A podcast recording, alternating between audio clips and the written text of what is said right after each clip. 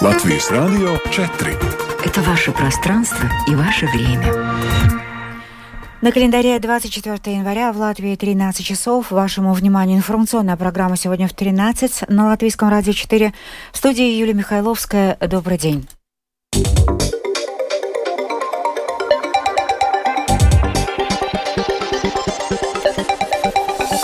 В этом выпуске крушение Ил-76 в Белгородской области в соцсетях распространяется видео очевидцев. Латвия осуществит денонсацию договора о правовой помощи между Латвией и Россией. В этом выпуске мы расскажем, что это означает для рядовых жителей. В Латвии трудоустроены в общей сложности около 9 тысяч украинских граждан. Все ими обсуждали план развития повышения доступности услуг по долгосрочному ходу.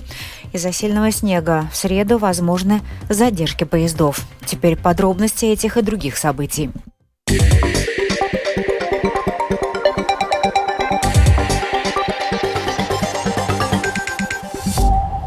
Начну с зарубежных сообщений. Противоречивая информация пока поступает из зарубежных источников. Под Белгородом разбился российский военный самолет, погибли более 60 человек. Российская Минобороны утверждает, что самолет вез в Белгород 65 украинских военнопленных, предназначенных для обмена. На борту также находились 9 россиян, 6 членов экипажа и трое сопровождающих.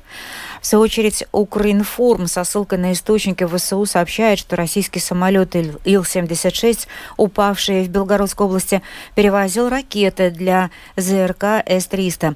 Именно эти ракеты используются для массированных обстрелов России и украинских городов. Официальных комментариев от ВСУ об упавшем в Белгородской области самолете пока нет. Общий настрой в НАТО в ожидании 24 февраля заключается в продолжении безоговорочной поддержки Украины. Ожидается, что эта тема станет центральной как на встрече министров обороны в Брюсселе в феврале, так и в преддверии саммита в Вашингтоне летом. Посол Латвии в НАТО Марис Рекстенш заявил в интервью латвийскому телевидению, что нет ни малейшего подозрения, что среди Альянса есть желание уменьшить поддержку Украины, поскольку все понимают, что речь идет не только о безопасности безопасности этой страны.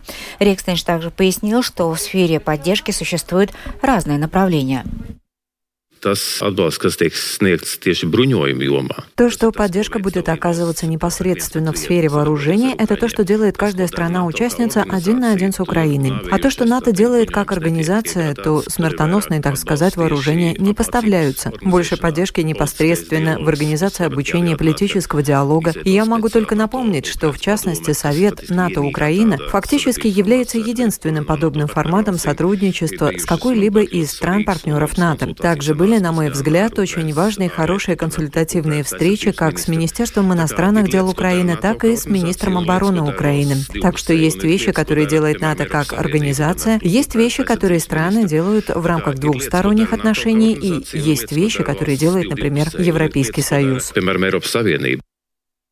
Сегодня две комиссии Сейма обсуждают участие Латвии в Конвенции о запрещении применения, накопления и производства противопехотных мин.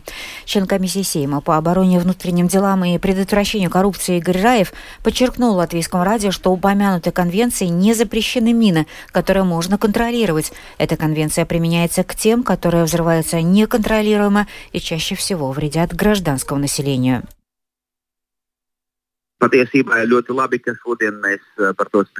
На самом деле очень хорошо, что сегодня мы это обсуждаем в составе двух комиссий, поскольку эта проблема состоит из двух компонентов. Во-первых, использование этих мин улучшает или не улучшает оборонную способность. И во-вторых, это политическое решение, потому что если бы у Латвии была такая возможность, то это уже не только внутренний вопрос, но и вопрос отношения других стран к Латвии. Если мы скажем, что будем что-то делать, то нам это придется делать. Lietu ir jāturpina. Латвия осуществит денонсацию договора о правовой помощи между Латвией и Россией. Договор тратит силу через полгода после его провозглашения президентом страны. Для рядовых граждан это будет означать, что теперь отношения Латвии и России будут регулироваться в рамках международных конвенций и договоров, в которых участвует Российская Федерация.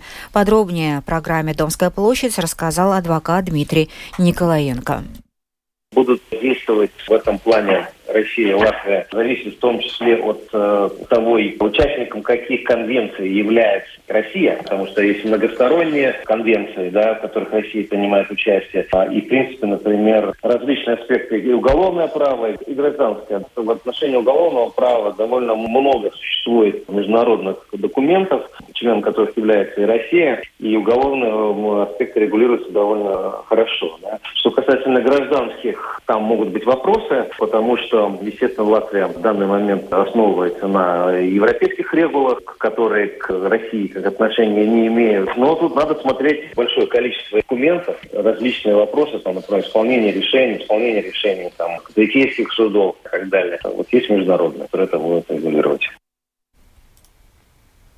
В Латвии по той или иной профессии или в собственном предприятии работает около 9 тысяч украинских граждан. И это менее половины от общего числа украинцев трудоспособного возраста в нашей стране. В организациях поддержки говорят, что украинцы активны на рынке труда, но основными препятствиями является знание латышского языка, возможности переподготовки, а также предложение работы без договора. Наибольшее число украинцев, около 20 тысяч, проживает в столице. Об основной проблеме латвийском радио рассказал руководитель Рижского центра поддержки украинцев Петерис Грубе. Вызовом становятся элементарные вещи. Наше понимание Европы и всего немного отличается, а украинцы, как я думаю, живут немного в прошлом. Например, они с большим доверием относятся к работе без трудового договора. Наши юристы на консультациях часто слышат о такой проблеме, как невыплата зарплаты, но сами работники не заключили договоры. И сложно чем-то помочь в таких случаях. Разъяснительная работа мало что может сделать и чем помочь. Все эти уроки социально-экономические экономической интеграции, где мы объясняем, что у нас несколько по-другому, гораздо строже, и учим людей самих себя защищать. Данные СГД показывают, что украинцы в Латвии работают в таких отраслях, как общественное питание, розничная торговля, грузовые перевозки, гостиничный бизнес, больницы, а также строительство. Комиссии Сейма по социальным и социальным и трудовым делам сегодня обсуждали план развития и повышения доступности услуг по долгосрочному уходу. Был как представлен сам план, так и проговорены другие вопросы, касающиеся сферы социальной помощи. Подробнее об этой теме в сюжете Михаила Никулкина.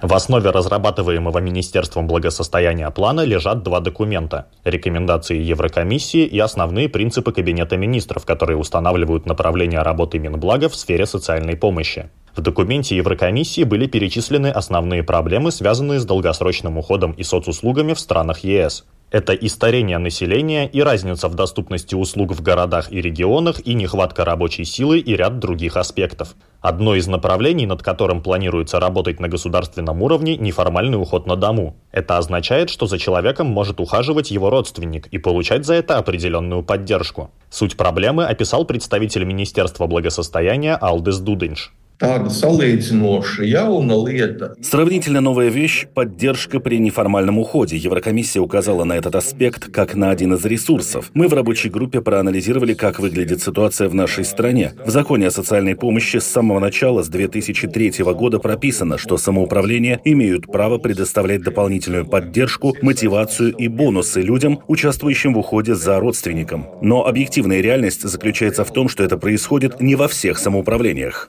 Tas notiek ne visās pašvaldībās. Крупные самоуправления с большими ресурсами оказывают подобную поддержку, но муниципалитеты поменьше не всегда могут себе это позволить.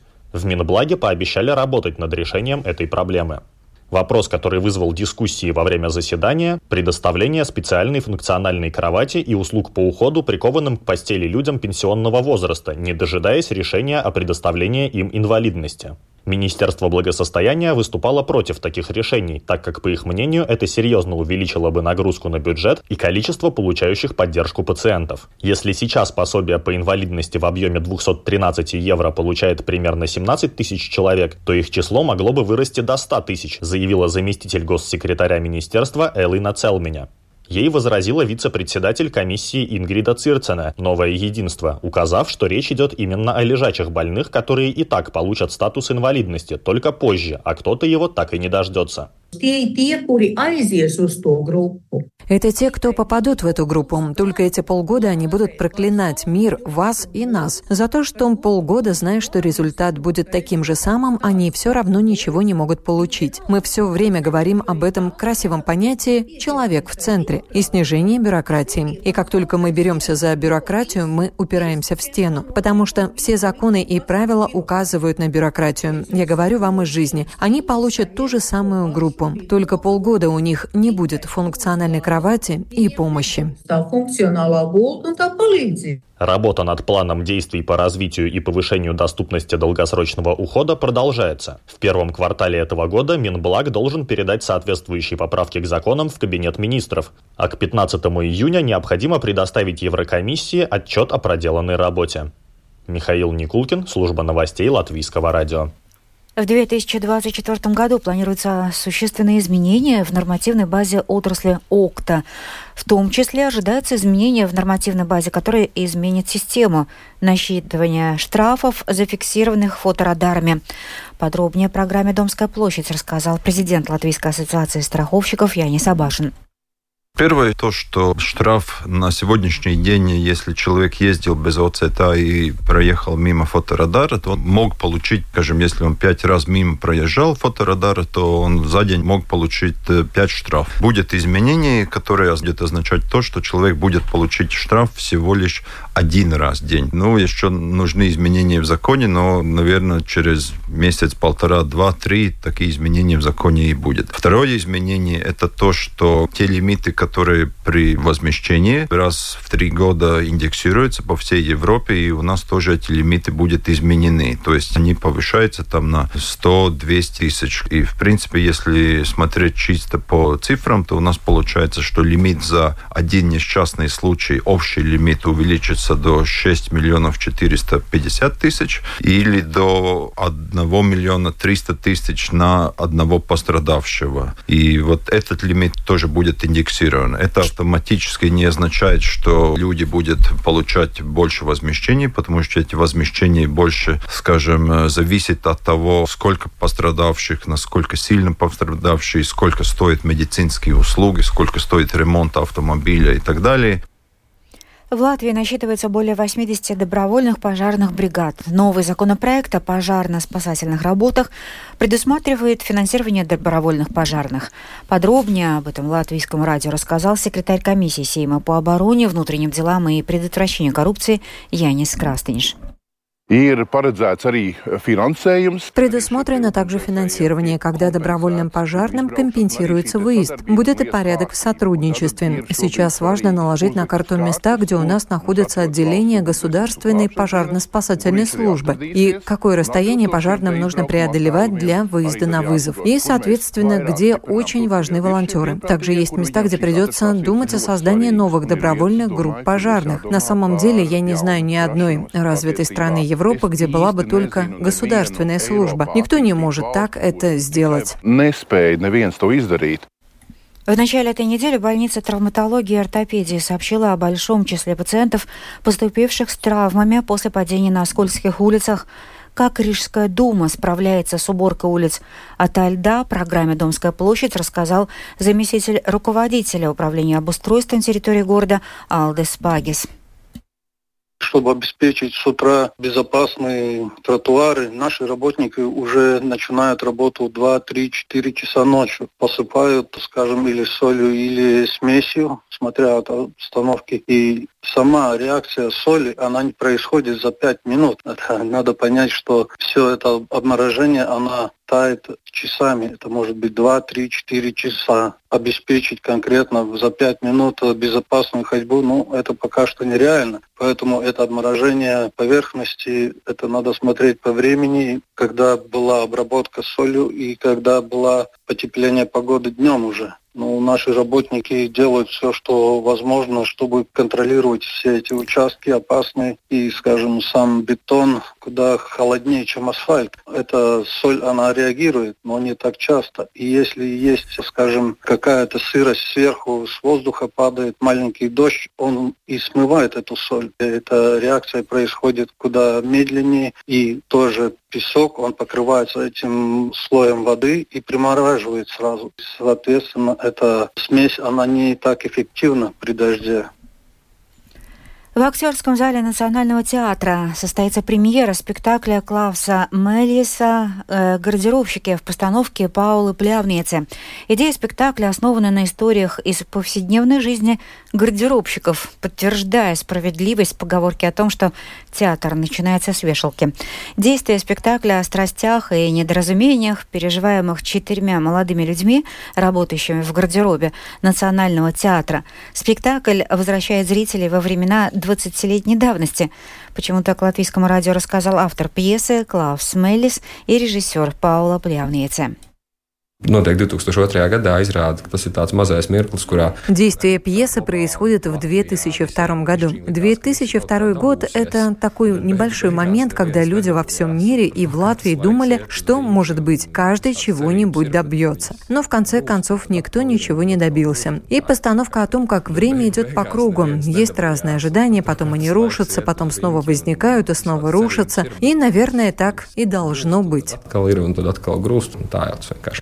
Принципā, нет, тieši tā, tas ir kaut kāds tas cerība laiks. Да, это время надежд, когда мы думали, что все будет двигаться только к лучшему. Интересно посмотреть на это с точки зрения сегодняшнего дня. Не в том смысле, что плохо, что этого не произошло, а в том смысле, что это просто природа времени. Tāda ir laika daba.